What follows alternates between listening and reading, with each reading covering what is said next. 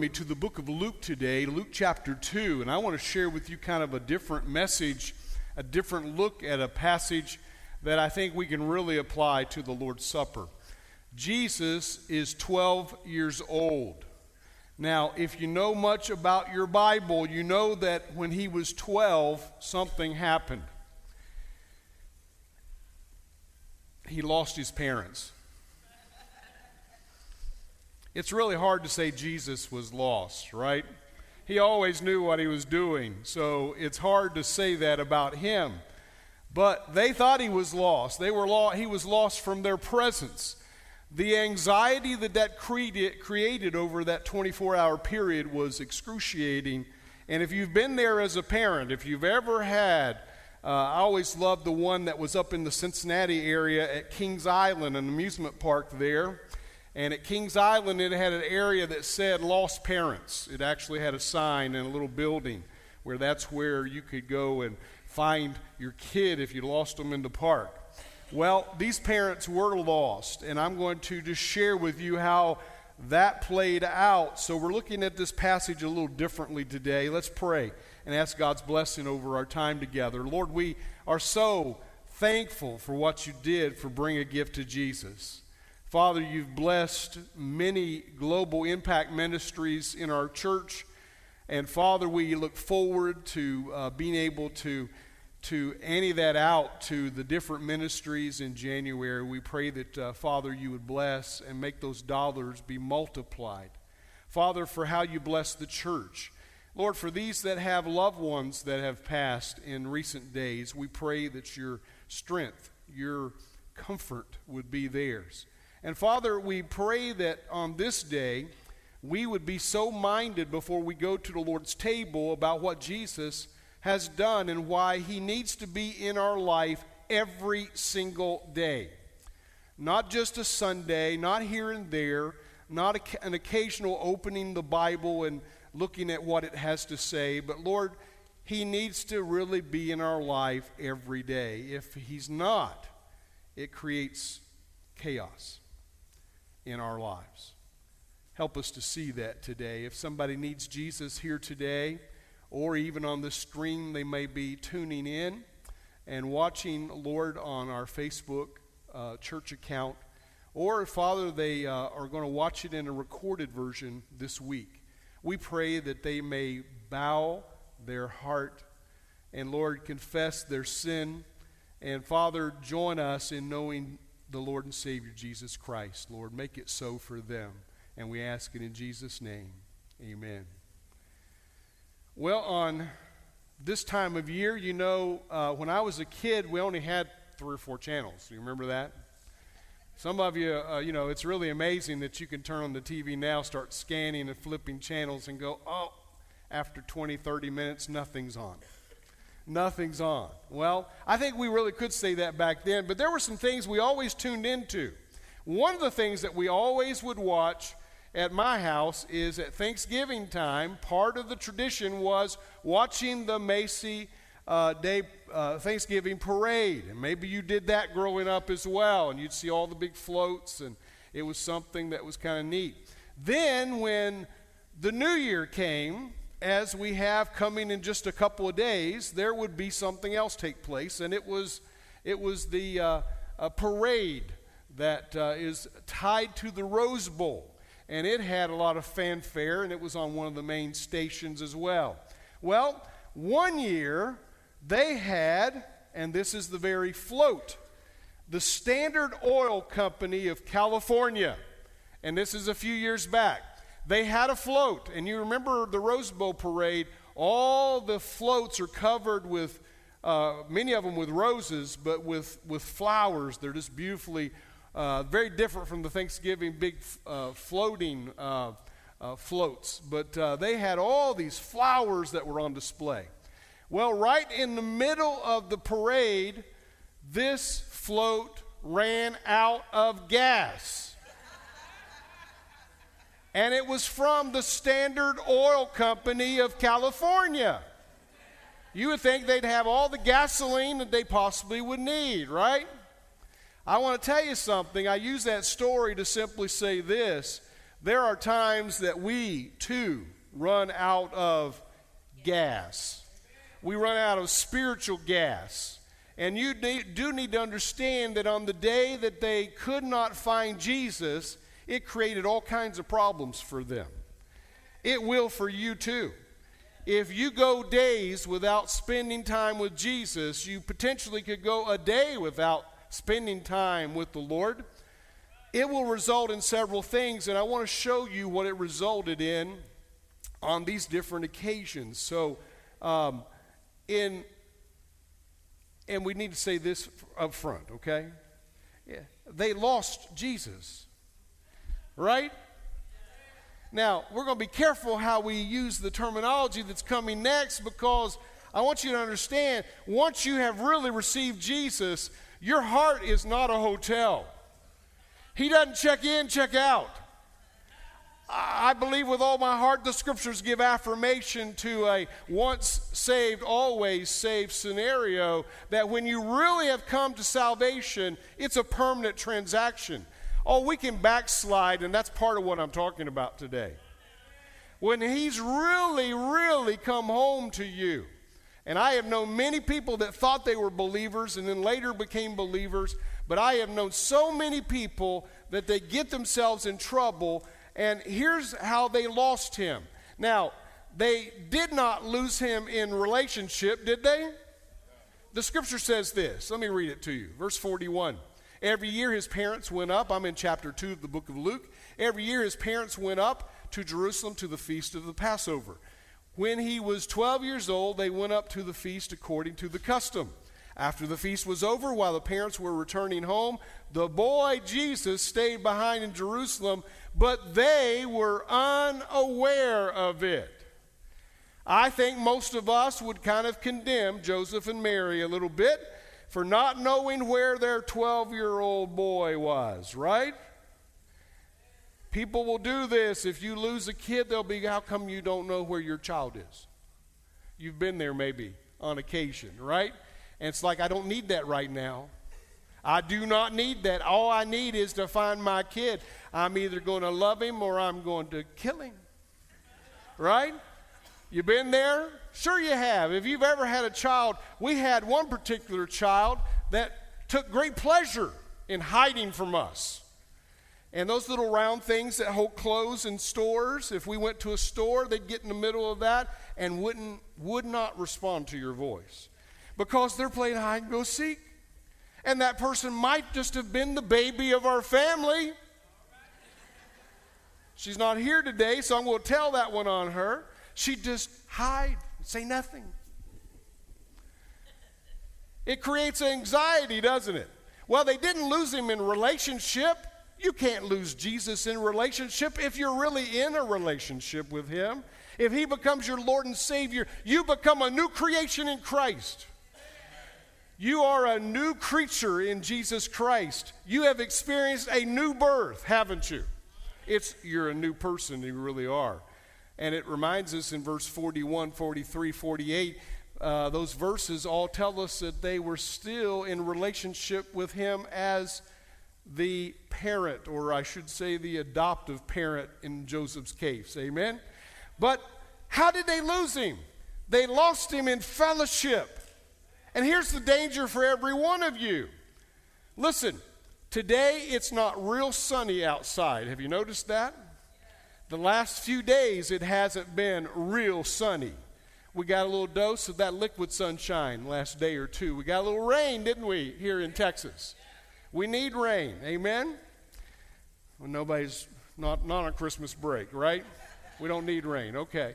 Well, we need rain. God gives it to us, and uh, He blesses us, and uh, uh, all kinds of ways with that.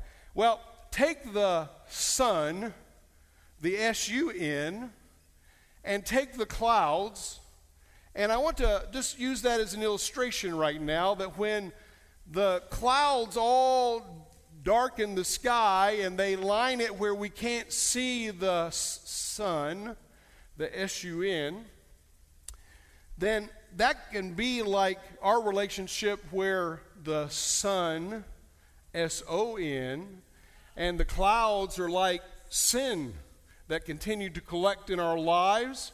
And next thing you know, you can't feel his warmth. You can't see him as clearly because your fellowship is broken. And in their life, that's exactly who, how they had lost him. He wasn't in their presence for an entire day. Second of all, notice who lost him. In verse 43, it says, At the feast, when it was over, the parents were returning home, but the boy Jesus stayed behind in Jerusalem, but they were unaware of it. Now, if you have been given the responsibility of guarding the Son of God, and most of the time I brag on Mary and Joseph. But if you've been given that responsibility, do you think you could go a whole day and not know where Jesus is? Now, maybe he was just such a perfect kid because he was, you know. They, did, they didn't have to do this. There wasn't have, they didn't have to check on, where's Jesus? Mary, you seen Jesus? Joseph, where's Jesus? They, they, maybe they just didn't have to do that. Maybe there were enough miracles in the camp that they're like, he can take care of anything. maybe we don't have to go watch him. But here's what's amazing who lost him? Those least expected Mary and Joseph, his parental figures. They've been with him all this time. I never will forget going when I was a student at Liberty University and was talking to the student body president one day, very spiritual brother, and he starts crying. And he says, I'm doing everything but what is the most important thing. And I said, What? He said, I'm not spending time with God, and I feel so empty. I feel so alone. I'm leading council meetings for the student body. I'm doing things for the school. I'm doing things that are spiritual. I'm going to chapel. I'm doing this, but I'm not spending time. I've let my time with God go. You see, sometimes it can be somebody that's least expected. It can be a pastor, a missionary. It can be people that are leaders in our church that can lose their way and not be spending time with God, just like they did here. See, those closest to Him, pastors, staff, deacons, Sunday school, LC, teachers, I mean, leadership positions of all kinds. So if you think you're standing firm, be careful, Paul warned us in 1 Corinthians, that you don't fall. The Bible also says that after I've preached to others, Paul said that his greatest fear, his greatest concern that, would, that he would become a castaway himself after he'd preached to others. Never will forget a young man in my home church. My home church had many, many, many young men surrendered to the ministry for many years. And this one young man had a 4.0, first in his class. He was a brainiac. He was somebody that could speak with great power and effectiveness. And he literally let, got sidetracked, got involved with a, a woman in his life, just started taking up living with her, and then just was out of the ministry. I mean, just wrecked his life. I mean, if anybody would have succeeded in ministry, I think all of us at my home church, and I was just a teenager, we all would have said, This person will be an incredible instrument of God in the church. He ended up on the sideline. And he never, he never, never did recover. How did they lose him? They were not conscious of him. Why does the Bible tell us to be filled with the Spirit? And then he says, Speak to yourselves in Ephesians chapter 5. Speak to yourselves in psalms and hymns and spiritual songs. In other words, have the Word of God, have the things of God in your life going on all day. You know, I uh, listen to other preachers. You know why? It, it's, it's not even that my preaching's horrible. I'm just okay. All right? You got okay. Uh, there are so many instruments out there, and I, I love to listen to someone and hear them expound the word. I, I need that myself. and to hear that. Uh, often I'm listening to Christian radio or I'm listening to Christian music. Why? Because it fills my soul. It reminds me of spiritual truths. I need that. You see, they were not conscious of him. Thinking that he was in their company, verse 44, verse A says. They thought he was in their company. You know, you can assume that as well, can't you? They didn't communicate with him. They traveled on for a day's journey without talking to him. Now, I don't know about you, but when I don't talk to my kids in, in a period of time, even, even as adult parents now, we have a thing we do in our, our family where we have this ongoing text. And we have one that's on Messenger, and we have one that's on just texting. And it's the Jude family text, and it's a daily thing that we all stop and we're communicating with each other. I hope the thing never ends, especially because our family's scattered. Our, our daughter from LA is here today, and we're so thankful that she is but uh, our son wasn't able to make it, so uh, went and she spent a few days with him and going to a conference there, and, and we got to spend a little time. But that text means so much to me every day, and a lot of times it's silly stuff, but it's our stuff. You know what I'm talking about?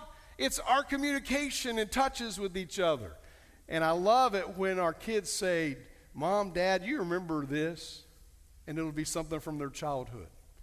Listen, we've got to communicate with the Lord, don't we? To keep a good relationship. They didn't communicate with him, they traveled on for a day without him. Look at this fourth thing, and that is where did they lose him? In verse 46, here's the most amazing part. After three days, they found him in the temple court, sitting among the teachers, listening to them and asking them questions. Now, if you wrote the book, you are the author, right? You are the author. He is the co author, if not the tri author of the scriptures. Amen? I mean, we celebrate that he's the God man, that he was there with the Father all through eternity past as the Christ. They left him at the temple. Can you come here and leave the Lord here at this place? Could that happen? Hey, Jesus, I'll be back next week. I'm going to come back and see you next week. I'm going to come back and hear about you next week. If that is your spiritual life, that's a disaster. It really is. Jesus died on the cross, rose again so that you can walk, he can walk with you on a daily basis, all throughout your day. Not just here on Sunday or for a special class or Bible study or home group. You see, we can leave him at church too, can't we? It's something that I think a lot of people can do. They can show up on Sunday, even participate in worship. And then that part of life is over, compartmentalized, and back to all the other things in my life. And Lord, you're a busy, busy God. I'll take care of it all, and I'll see you Sunday. Watch out. What was the result of losing Jesus? Verse 48 When his parents saw him, they were astonished. His mother said, Closest she ever came that we have on record of getting on Jesus. Son, why have you treated us like this? Your father and I have been anxiously searching for you. Backward. Jesus is growing up in your house. He's not lost. He's right where you left him. He isn't lost. He's right here. You follow me? A little different look at this scripture passage. It led to in- insecurity, didn't it? It led to anxiety. Do you know when you're not conscious of Jesus, that's when you may need to go and see a doctor and get other medications and treatments to deal with all the anxiety and troubles of life? If you spend time with Jesus, that is the most secure way to spend your life. It is the best way. I don't need drugs, I've got Jesus. Unless you've got a real condition, you don't need drugs, you need Jesus. You see, it's all about following Him, isn't it? Listen to what He says. He tells them that it's created this. Years ago, when we were thinking about going to Arizona, and we went and visited the church there. We were in Florida, flew up to Atlanta because that's where everything goes, you know. And of course, if it's American, it's going where? It's coming here. And we flew in to here. Um, but in Atlanta, they have. Uh, how many of you remember when, when, when DFW had that big horseshoe? You had to get on the train. Well, every time we rode it, we, had, we landed on this side, and we had 15 minutes to get to our, our, our, our gate on the other side. I'm, I'm so thankful for the way DFW has done, done its airport these last several years. It's much better. In Atlanta, there's a subsystem to all the different, all the different uh, terminals, and it's a huge airport too. I don't know if it's bigger than, than our DFW or, or smaller, but it's a big airport. Well, you get on the on the, the, the, the subway, the, the tram that's underneath the ground, it's pretty high speed, and it'll say, Doors are closing, stand back. And it used to be in that day, it was a very computerized voice. Doors are standing, stand back. That wasn't a very good imitation, sorry. And we waited and we waited, and there's nobody getting off or on, and we waited. And the only child we took with us on this trip to visit the church in Arizona was our oldest daughter, Britt. And I said, honey, go ahead. We're going to get on. I gave her a push. And soon as I soon as she stepped on the tram, the doors went. I grabbed them with my hands. And I pulled and pulled until they were shutting on my fingers. And then I let go. And there was a man standing there, and he's going, I, I got her. I got her. I could read his lips. I got her. I took off running to the next stop, too slow. And I was a skinny guy then. and I ran. Kemba's coming behind me. Our, our terminal was about six or seven terminals away. We finally get on the tram, go down there. We are panicking. Why? Because we're in a super busy airport and our 12 year old daughter is separated from us. Just like, and I'm the one that pushed her and said, Go ahead because it had waited. I mean, we'd waited 60 seconds or more. It just wasn't shutting. I said, let's get on. And I gave her a, and that was it. I, we got down there, and man, I am shaking. Kim is shaking. We're already tearing up. Well, we teared up mostly when we saw her.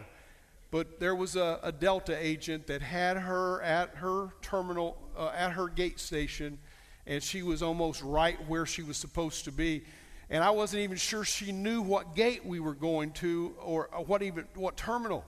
But anyway, it worked out. And that was such a short-lived anxiety for us. And that that brother helped me out. I mean, he said, I, I got her. And I was trying to show him our ticket through the window to show him where, where we were going, showing uh, Brittany too.